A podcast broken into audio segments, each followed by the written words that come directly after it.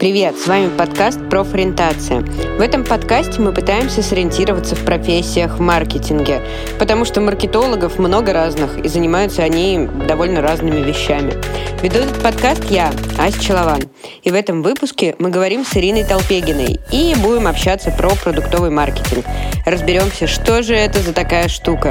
Поехали! Поехали!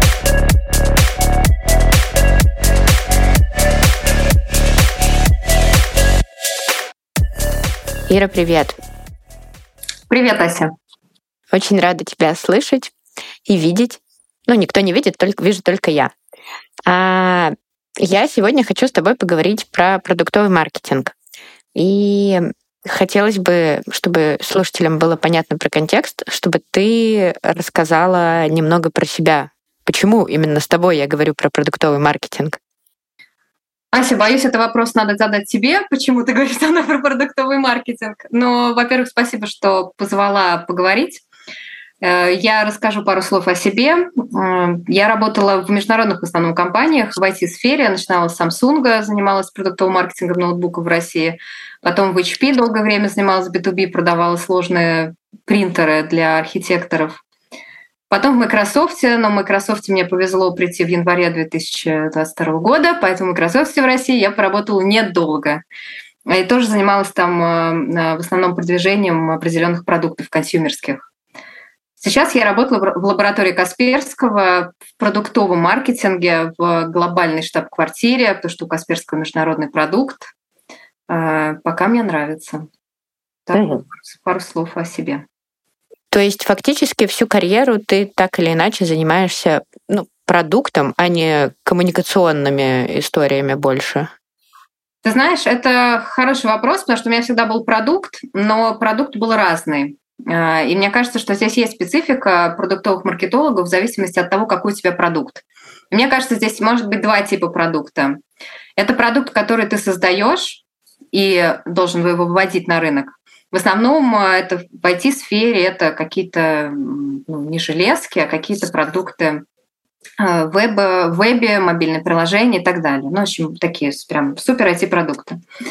А здесь очень много нужно уделять аналитике, работе с э, продукт-менеджером, понять рынок, определить его, понять, какой объем, поставить бизнес-цели совместно с другими коллегами и разработать, разумеется, маркетинговую стратегию, стратегию продвижения, как этот продукт э, дойдет до потребителя. Ну и проанализировать обязательно сегменты аудитории целевой, потребителя выбрать, обосновать, почему именно этому потребителю мы будем свой продукт продавать. И только потом начинается коммуникация, реклама, э, лиды, продажи и все остальное. Это первый тип э, работы продуктового маркетолога. Второй тип, когда у тебя уже готовый продукт, и очень много я занималась уже с готовыми продуктами, у меня были железки, ноутбуки, принтеры, эм, которые уже готовы, ты не сильно влияешь на то, какими они будут, хотя можно было в зависимости от потребностей рынка и сегментов э, немножко менять, там, я не знаю, видеокарты, какие, какие должны быть, в ноутбуке и так далее. Но в целом у тебя уже готовый продукт, который ты должен просто продавать. И здесь история как раз про коммуникацию, про то, чтобы, опять же, определить целевую аудиторию, но продукт у тебя более-менее уже есть, ты с ним не сильно можешь что-то сделать. Ты определяешь, э, твоя роль определить целевую аудиторию, потребителя своего, понять, какие у него потребности, какие боли, и с этим продуктом выйти уже в коммуникационном поле. Здесь очень много как раз связано с коммуникацией. Вот два таких типа. В первом больше аналитики, погружение в рынок, во втором больше истории про коммуникацию. О, как ты все раскидала. Это был мой первый вопрос про типы продуктового маркетинга, потому что кажется, что ну, нет какого-то точного определения, что такое продуктовый маркетинг. Я встречала инфографики, где расписаны, знаешь, а, зоны ответственности, где вот продуктовый маркетинг, где продуктовый менеджмент. И, например, в некоторых э, вариантах встречается, что, например, продуктовый маркетолог, он отвечает за PNL продукта, а менеджер типа техник. И вот он только за технические фичи, за то, чтобы продукт работал, отвечает. Ты больше с таким работала или ты, там, я не знаю, больше за привлечение клиентов отвечала? А, в основном я отвечала за привлечение клиентов, а, но для того, чтобы привлечь клиентов, нужно их хорошо изучить. И нужно, в том числе в связке с продуктовым менеджером, понять, на какой рынок нужно заходить, с каким продуктом. Особенно если это какой-то портфель продуктов, а не один, то здесь дифференциация, сегментация анализ рынка и потребителя очень, очень важны. И это работа маркетолога. Честно говоря, мне вообще не очень нравится такая дифференциация продуктовый маркетолог или бренд-маркетолог. Э, это вообще все маркетолог. Просто в зависимости от того, что ты должен продать, а в итоге все-таки любой маркетолог должен помочь э, продать продукт. Э, в зависимости от этого ты либо больше анализируешь рынок, либо ты больше погружен в продукт, у тебя есть возможность с помощью своих знаний и понимания того, какой рынок э, важен для конкретно этого продукта, менять продукт. И тут ты немножко продукт-менеджером становишься, или ты доносишь с помощью той информации, которая у тебя есть о, о потребителях, какие-то аргументы, да, продукт менеджер чтобы он менял продукт, чтобы он ушел, шел, к примеру, к девелоперу и говорил, ребят, вот такие фичи нам в продукте нужны, потому что этого требует рынок, эту информацию мне принес э, маркетолог. Поэтому э, либо у тебя готовый более-менее уже продукт, или ты там пришел в компанию, которая вот уже продукт запустила, тебе нужно его продавать. Ты привлекаешь потребителей уже на этапе коммуникации. Ты разрабатываешь коммуникационную стратегию, понимаешь, как донести, через какие сообщения донести пользу продукта до целевой аудитории другой спектр задач. Может быть, все вместе. Когда все вместе, самое классное это супер 360 градусов опыт, как принято говорить, и делаешь, э, делаешь разные штуки. Поэтому это все маркетинг, это все маркетолог. Продукт у тебя в любом случае есть. Это либо бренд, э, то, что из FMCG вышло, когда у тебя условная пыль, э, ты заворачиваешь в пакетик и потом говоришь, что это супер чай с вершин гор Шри-Ланки, и ты создаешь из ничего бренд, и ты типа бренд-маркетолог. А вот как-то из IT-сферы больше термин продуктовый маркетолог вышел, и там продукты, там вот не бренды, да, вот у Яндекса не бренды, продукты. Э, и здесь поэтому термин продуктовый маркетолог. Это очень смежная история, это все про то, чтобы изучить рынок, понять, как ты можешь бизнесу помочь с помощью маркетинга, разработать маркетинговую стратегию, привлечь клиентов и обосновать, что твое привлечение клиентов было реально, и ты действительно что-то продал благодаря своим э, активностям. Блин, вот вот ты сейчас в двух словах, в общем-то, рассказала все про продуктовый маркетинг, что, кажется, пытаются все время доносить, чем отличается продуктовый маркетинг, как это похоже на бренд-менеджмент и так далее. Супер, прям очень круто. Спасибо. Тогда заканчиваем, сэкономим время слушателей. Ну, подожди, нет, может, они картошку чистят под нас, и надо дать возможность. А, слушай, а вот еще это все звучит так, как будто продуктовый маркетинг, да и бренд-маркетинг в целом, ну, неважно, маркетинг, он нужен только крупным компаниям, потому что, ну, условному малому или среднему бизнесу им ну, не до исследований, как бы им горячий спрос собирать надо, и им нужны маркетологи другого толка, ну, вот люди, которые, я не знаю, э, с инструментами напрямую работают, умеют контекст настраивать. Как ты считаешь, возможно ли такой подход? Ну, это как э, я не знаю, если представить э, маркетинг в виде человека, это человек с натренированными руками, но без головы.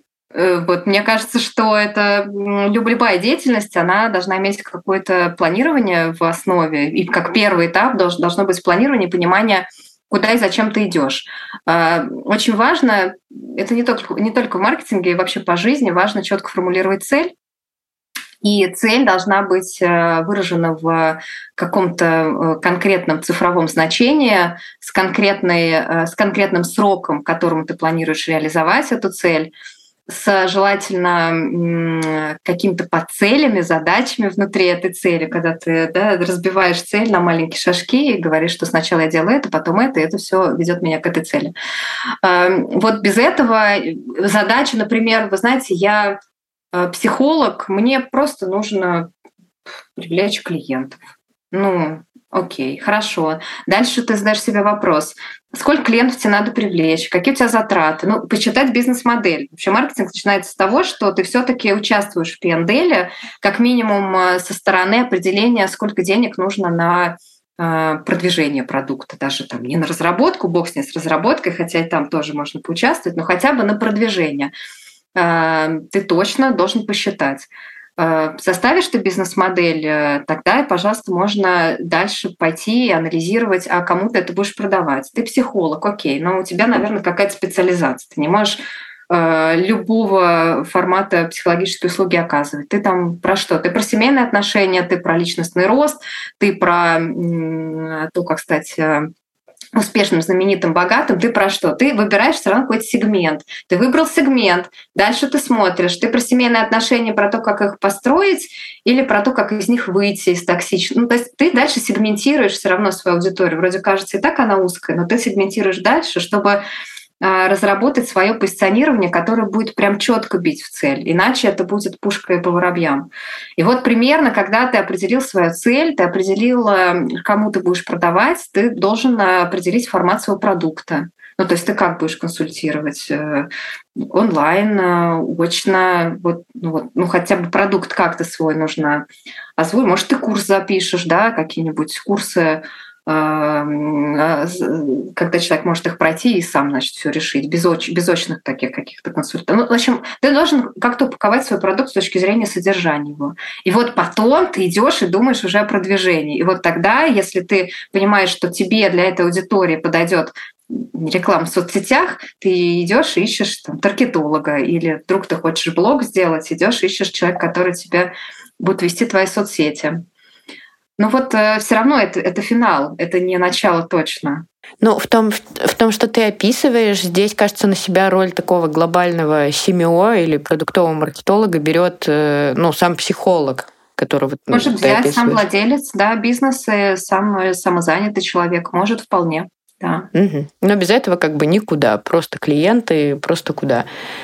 А, окей, слушай, а вот, то есть понятно, на самом деле, зачем компании нужен продуктовый маркетинг и маркетинг, в большой маркетинг, в смысле вот это вот, знаешь, я называю это э, как это, галлюцинации на тему всемогущего маркетинга, но на самом деле... Потому что, например, когда ты занимаешься исключительно коммуникационкой, это реально галлюцинация, что маркетинг может на что-то влиять, но по уму он должен на что-то влиять. Вот. А вот как ты считаешь, вот э, ты в маркетинге уже давно, ты начала, например, в маркетинге работать раньше, чем я. И, ну, не то чтобы я там 150 лет работаю, но все-таки. А как ты считаешь, что самое удивительное для тебя в работе маркетологов, такого большого, настоящего? Самое удивительное – это пользу, которую ты можешь принести людям. Когда я начинала работать в маркетинге, это было 13 лет назад, все еще было ощущение, что это такая реклама навязчивая, когда ты, мы помнили все, не знаю, о финансовых пирамидах, а, о, о том, как их рекламировали, или о пафосных рекламах э, банка, не буду называть какого, но неважно, с историческими сценами и так далее, которые никакого отношения к банковской деятельности не имели. И меня поразила идея о том, что маркетинг может приносить пользу людям, потому что это то звено, которое соединяет потребителя с полезным, нужным ему продуктом. И вот эта магия меня до сих пор очень заряжает. Мне кажется, это основное такой, ну, это сердце э, того, что мы делаем. Мы приносим пользу благодаря вот этой коммуникации, соединению человека и продукта или бренда, как хочется за это. Окей. А что в этом самое сложное? Самое сложное — быть э, релевантным. Ну, то есть не продавать козе баян. Самое сложное — найти Э, правильного человека, которым ты будешь продавать, ну, сегмент аудитории, да, правильно определить, который будет действительно соответствовать твоему продукту. Продукт будет соответствовать их потребностям. Вот это важно. И потом деликатно их соединить ненавязчиво. Ну, Но, вот... то, то, то есть не попадать вот в эту ловушку, типа я репрезентативен, или я лучше знаю, что нужно, или вот как это можно сформулировать? Честно говоря, были случаи, когда человек, который вел бизнес, ну, я в крупном бизнесе такой не знаю, а в малом видела, а, начал свой бизнес, потому что он не мог решить какую-то проблему, он был условным потребителем, он не смог э, удовлетворить свою потребность, и он создал продукт, который эту потребность удовлетворяет. В таком случае он был очень э, Э, он очень хорошо знал боль аудитории, потому что это была его личная боль. И вполне возможно, что когда ты основываешь бизнес и запускаешь продукт, и у тебя именно такой пример, то ты можешь вполне быть выразителем э, мнения своей целевой аудитории, на свое там, чутье и мнение ориентироваться. Но мне кажется, что это можно делать только в начале, потому что даже потом все равно любой продукт развивается, обрастает какой-то своей аудиторией, ты запускаешь для какого-то ядра, потом к тебе еще люди приходят. И если ты не будешь оставаться с ними в контакте, изучать, почему они э, используют твой продукт, или там, что бы они хотели э, использовать в продукте, а этого нет, то ты просто будешь стагнировать и далеко не уедешь. Если ты не сильно вот, являешься таким примером, когда ты решал свою задачу, не решил и основал продукт, э, запустил какой-то продукт, то тогда ты с самого начала, разумеется, должен пойти к людям, которые являются твоей целевой аудиторией, как ты ее видишь, и спрашивать у них, проводить исследования. Честно скажу, ты мне не задавал этот вопрос, но я скажу. Эм, самое наверное, волшебное в работе маркетолога, это когда ты общаешься напрямую с клиентами, проводишь качественное интервью, либо участвуешь в них, если это проводят э, профессиональные исследователи или агентства, и ты слышишь ответы на довольно простые вопросы, которые кажутся невероятными инсайтами. Иногда люди на таких интервью, твои потребители, говорят практически рекламными слоганами. Какие-то вещи сразу берешь на карандаш и потом используешь для разработки креативной коммуникации. Это удивительная штука, кажется, такая простая, но все равно удивительная. Мы, мы очень много сидим в своих э, кабинетах, open space, не выходим к людям, это надо делать чаще, и это, это дает огромное количество энергии и понимания, что вообще Выглядит так, что хорошему маркетологу важно уметь э, хорошо проводить интервью, ну, банально задавать открытые вопросы, уметь расположить к себе человеку, там, начать со смолтока, там, вывести его на какое-то доверие и дальше уже, не наводя его на ответы, э, вести диалог про продукт. А что еще надо уметь хорошему маркетологу, чтобы действительно в профессии развиваться? Вот, может быть, какие-то инструменты или конкретные методологии, техники? Вот ты, на твой взгляд, что бы рекомендовала развивать? Ну, во-первых, надо сказать, что ты как раз являешься собой пример э, хорошего интервьюера и демонстрируешь эти навыки. Так что, ребята, слушайте, как ведет интервью Ася и учитесь. Мне кажется, что умение задавать вопросы э, в формате интервью имеет под собой более глубокие корни. Э, это умение задавать вопросы вообще в принципе. Ну, вообще быть любознательным и интересоваться чем-то, и не ставить э, что-то как догму, не верить э, на слово условно, да, себе даже не верить, все время задавать вопросы, а как это, а как, а, а, а как то, что вы думаете, что вам не нравится, что вам нравится. Это очень важно, не создавать себе такого внутреннего кумира, и идти спрашивать у людей. Это да, такая внутренняя любознательность и какая-то неуспокоенность, что ли. Не тревожность, не надо переходить на уровень тревожности, но все время вот мне интересно, вот должен быть все время внутренний такой заряд. Мне интересно, как это. Это первое, да, любознательность.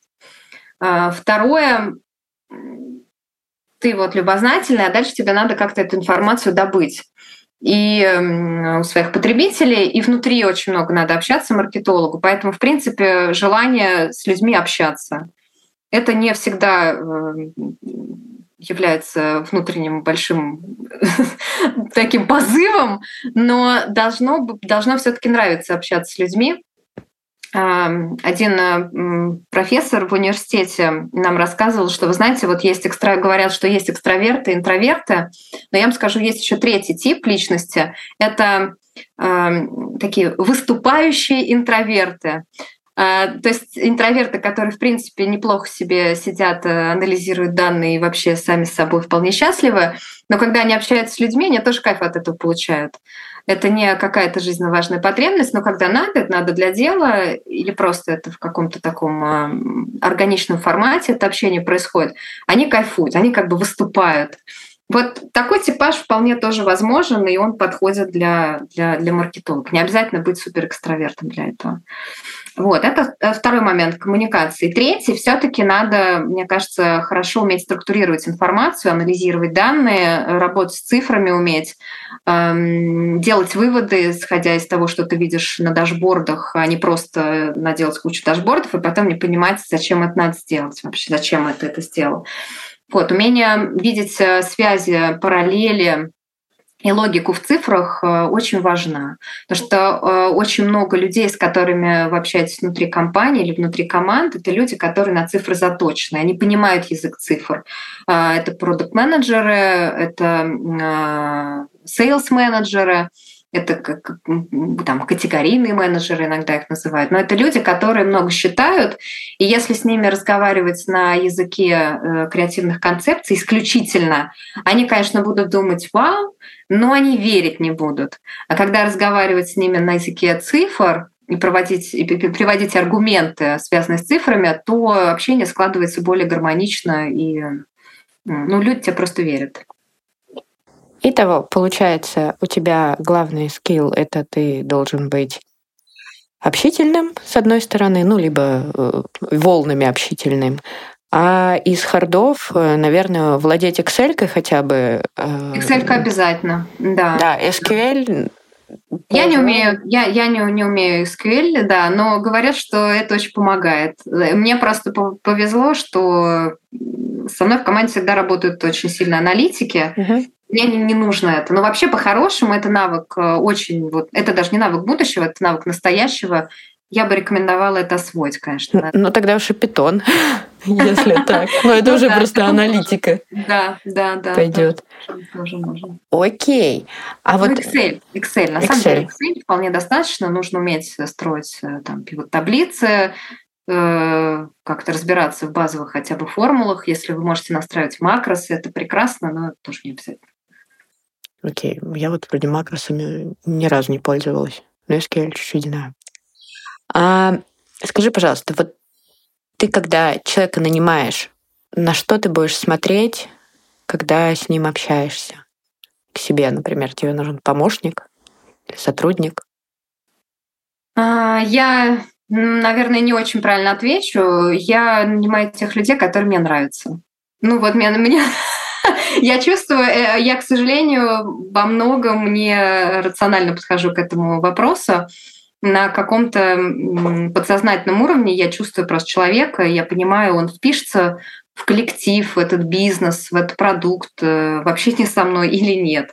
Это довольно быстро происходит. У меня нет такого, что первое впечатление обманчиво. Ну, со мной такого не бывало. Довольно часто первое впечатление э, весьма стабильным остается и потом. Поэтому не смогу сказать, что здесь есть какие-то лайфхаки, которыми могу поделиться. Это какое-то внутреннее ощущение, твой человек не твой, сработаетесь, не сработаетесь. И насколько он вписывается в корпоративную культуру. Потому что тоже компании бывают разные, с чуть такими разными э, флуктуациями внутри какими-то.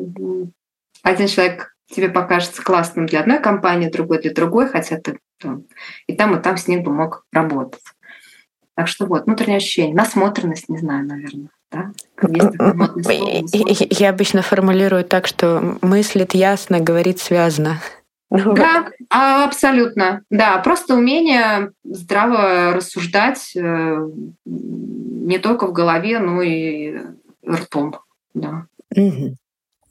А, скажи, пожалуйста, а какой проект в твоей работе был самым классным с точки зрения твоего вот маркетингового ощущения? А чего ты больше, больше всего кайфанула за эти 13 лет?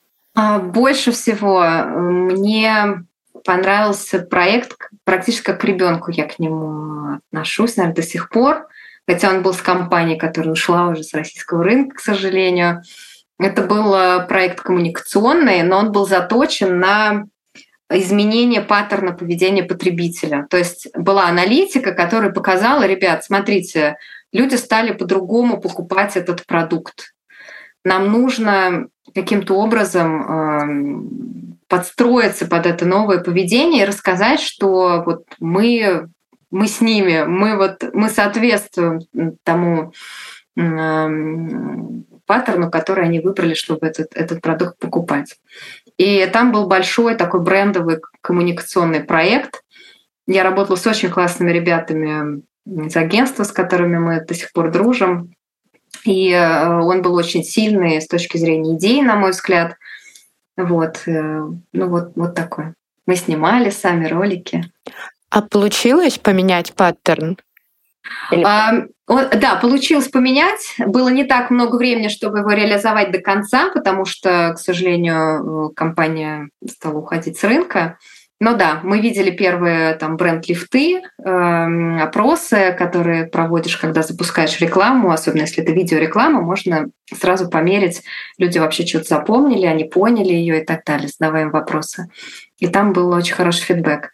И главное, был хороший фидбэк на ролике, который был размещен у нас на YouTube, собственно, который был основной такой рекламный люди писали, боже, вы нас поняли, там, реклама, которую я погуглила, и все такое было вообще самое крутое. Я сохранил все эти скриншоты на досуге иногда. Вспоминаю и радуюсь.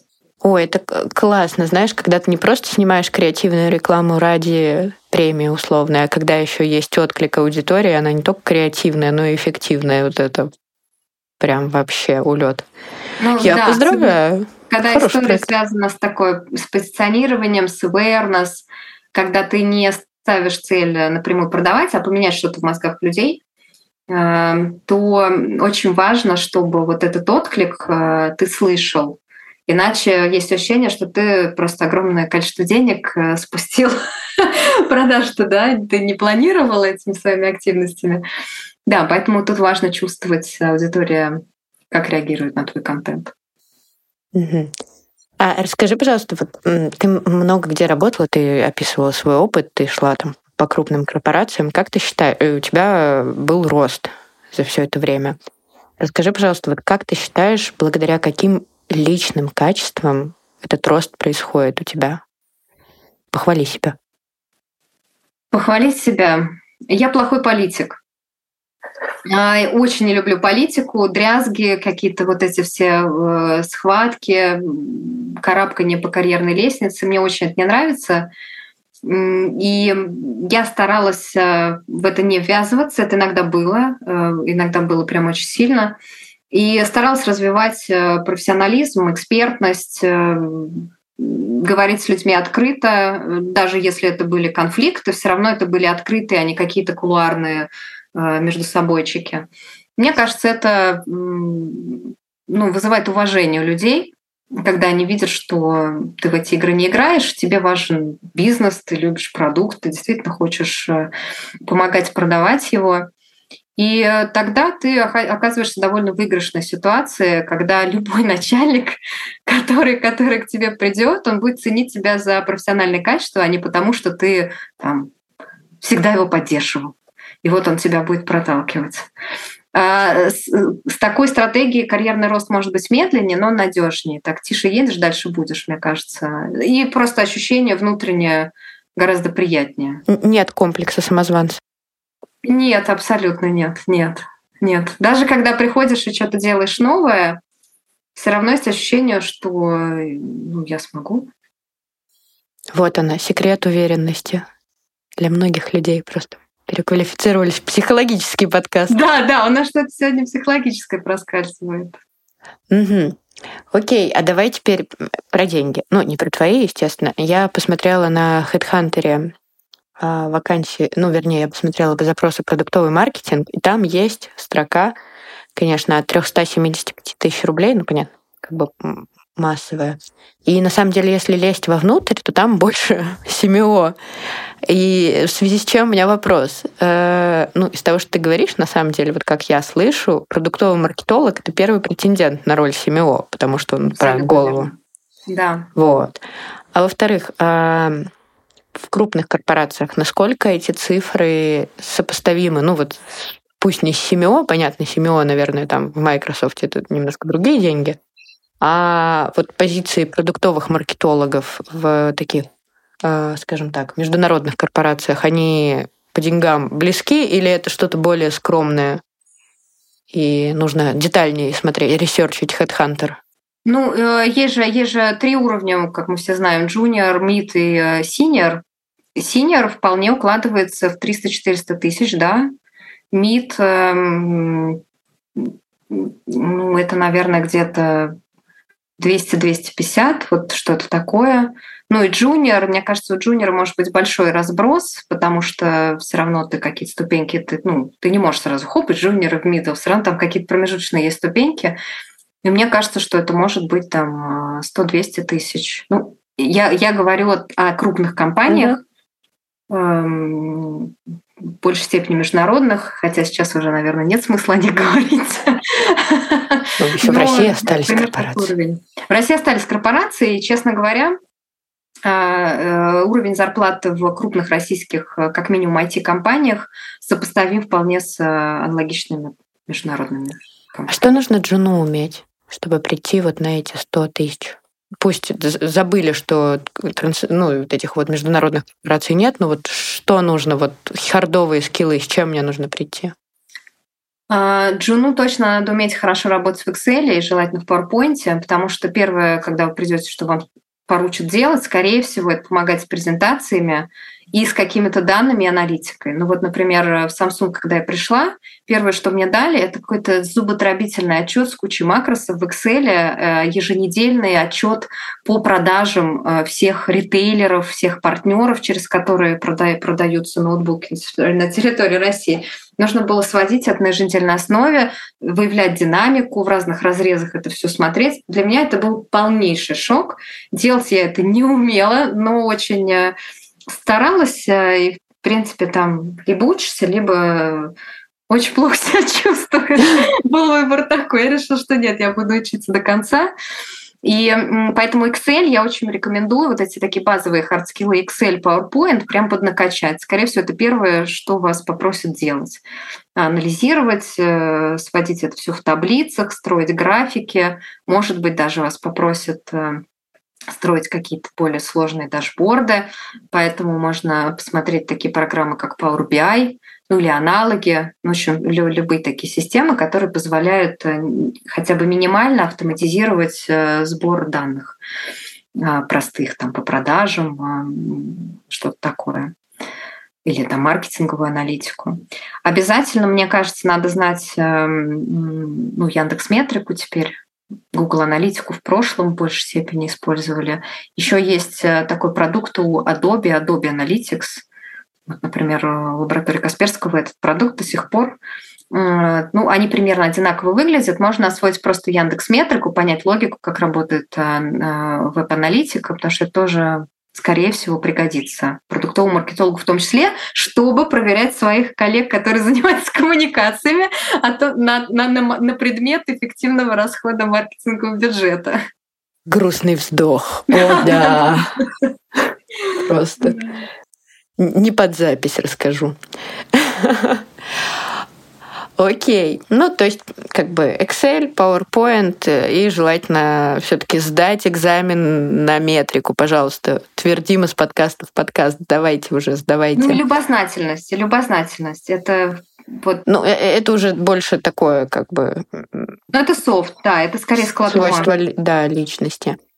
А вот, допустим, я сейчас впечатлилась работой, как бы перспективами там тем, чтобы быть маркетологом, что это такой кайф бесконечный, такие классные вещи делаешь, связываешь людей, бизнес. И подумала, что я хочу пойти учиться на маркетолога. Как ты считаешь, куда можно идти в Россию учиться на маркетолога? А, ну вот я, например, просто так скажу, я э, вообще я училась на искусствоведа в свое время, а потом да, шла в рекламу. страшно. Нет, это было интересно, это было очень кайфово, вообще безумно я обожала свой универ, э, в отличие там, от многих одноклассников, которые учились на менеджеров, им скучно было. Вот. Но когда я начала работать в маркетинге, еще не было никаких ни курсов, ничего особо. И, ну, то есть ты сам что-то ковыряешься, где-то учишься. Сейчас, понятно, куча курсов. А, и вот твой взгляд, идти получать какое-то базовое классическое образование, идти на курсы, либо все-таки идти там в вышку, э, в смысле в ШЕ, и получать там образование, либо, может быть, я не знаю, в Беркли ехать, и только там, только в США, родине маркетинга, можно научиться маркетингу. Вот как ты считаешь, как правильно? Это зависит от э, уровня дохода, честно вам скажу. Потому что, конечно, в идеале надо ехать э, в Беркли, в Лондонскую школу экономики и в прочие подобные места, чтобы, чтобы стать каким-то супер э, маркетологом, даже не супер маркетологом, а получить супер фундаментальную базу. Но мне кажется, что с даже не профильным высшим образованием, вот у меня тоже оно не профильное, ты искусствовед, а я дипломат, э, понимаешь, э, и ничего страшного. Во время практики это все ты наверстываешь и учишься. Э, если есть желание, можно сразу пойти работать. Ну, если есть какое-то базовое образование, желательно такое более-менее классическое, которое позволяет, в принципе, уметь обрабатывать информацию, стремиться что-то познавать, понимать какие-то базовые основы философии, я бы даже сказала, и логики, эм, то можно идти и работать, и начинать с junior-позиции и стараться. Но есть другой путь, и мне кажется, он может быть даже более оптимальный. Его не было, когда, опять же, мы с тобой да, учились в университете. Это какие-то курсы, но не какие-то, ну вот мне очень нравится Яндекс Практикум, ты, наверное, знаешь. Я сама училась там недавно, причем, э, потому что мне нужно было освоить digital-маркетинг, ручками научиться работать в рекламных кабинетах, опять же, чтобы общаться с коллегами, которые занимаются перформанс-маркетингом, вообще продвижением на одном языке, и с агентствами. Иначе я чувствовала, что у меня просто какой-то лохотрон происходит, и мне очень не нравится, когда я не могу на одном языке с человеком общаться и понимать, что происходит. И вот это была суперэффективная школа. Э, при этом я была приятно удивлена, когда увидела, что прежде чем учить работе в рекламных кабинетах, была дана очень неплохая база э, э, по разработке вообще маркетинговой стратегии, с чего начать думать, с какой стороны думать начать маркетологу. И мне кажется, что для ребят, у которых вообще нет опыта работы в маркетинге, это прекрасный старт. Не рекламы ради, исходя из эм, собственного опыта пользования этим продуктом, я очень рекомендую присмотреться к курсам Яндекс Практикум, по-моему, называется так и называется, интернет-маркетолог или менеджер по маркетингу. Посмотрите, это очень классная штука. При этом довольно напряженная учеба по 10 часов в неделю, прям с курсовыми и со всеми остальными делами, но того стоит, мне кажется. Может быть такой формат. Угу. Окей, выбрали оптимальный вариант, исходя из среднего дохода. Классическое образование плюс курсы. И тогда у меня к тебе последний вопрос.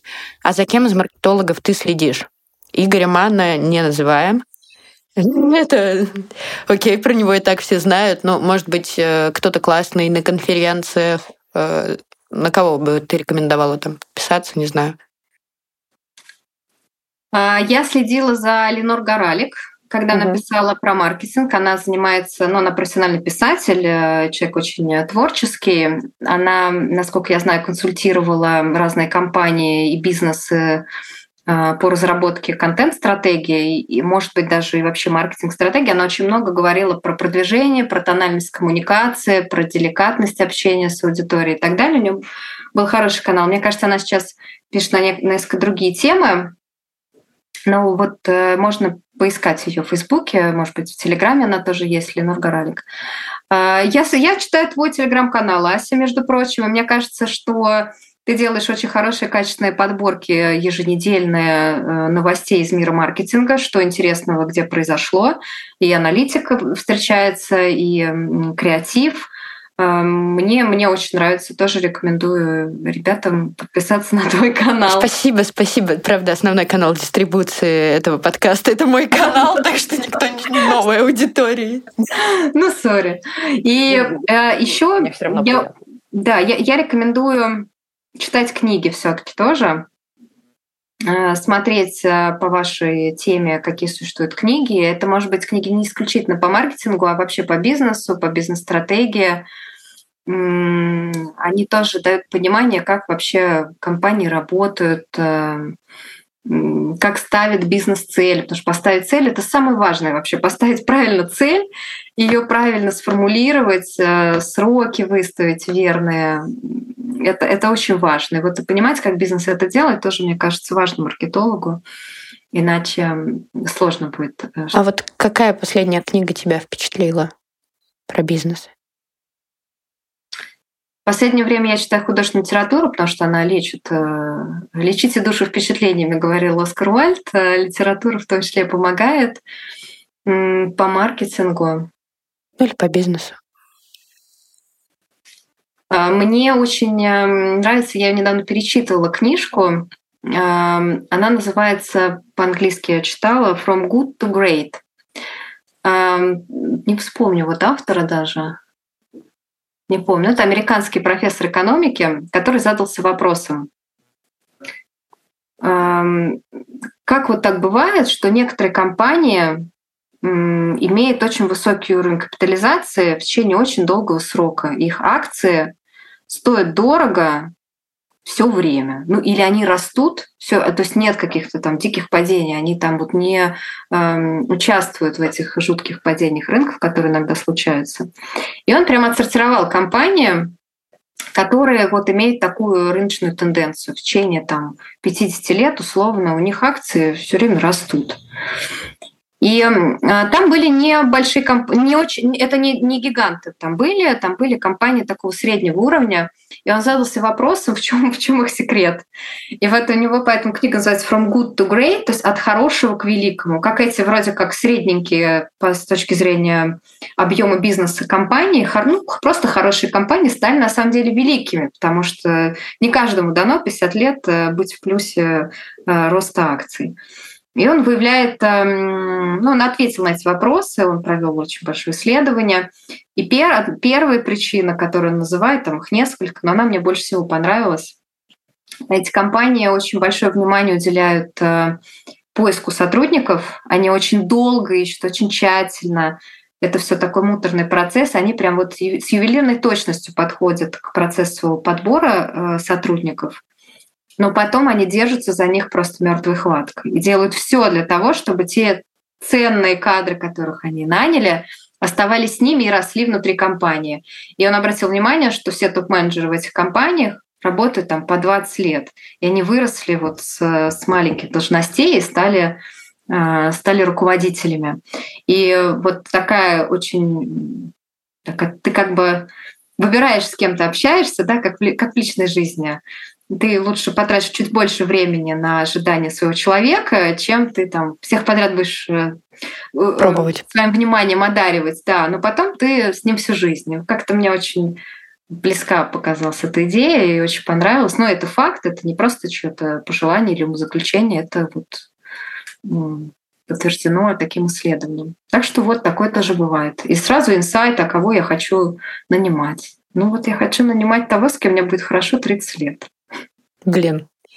Слушай, э, классная книга по описанию, надо прочитать. Хорошего Читаем. Автор вот э, прям вылетел, очень простое имя. Я думаю, это гуглится хорошо. Ира, спасибо тебе огромное за эти 40 минут. Как время пролетело. Пролетело, да. Начинали Ой. с 7. Вроде все вот. определили за 7 минут. Да-да-да, но дальше, видишь, развили тему. Но мне очень просто понравилось, что ты говоришь, и я такая думаю, блин, блин, вот она то самое говорит. Наконец-то кто-то про продуктовый маркетинг говорит, то, что прям вообще Ты, на самом деле, сердце. могла интервью взять у себя, потому что ты продуктовый маркетолог во всей красе. Э, слушай, ну это же а уже ш... меня позвала. Ну, просто шизофрения брать у самой себя и, ну, как бы в своем... И понимаешь, еще прикольно услышать-то это с другой стороны. Это же вот самое классное, когда не ты думаешь, что ты тут сидишь, знаешь, изобред... я как-то придумала пирамиду метрик, потом оказалось, что ее уже придумали. Вот.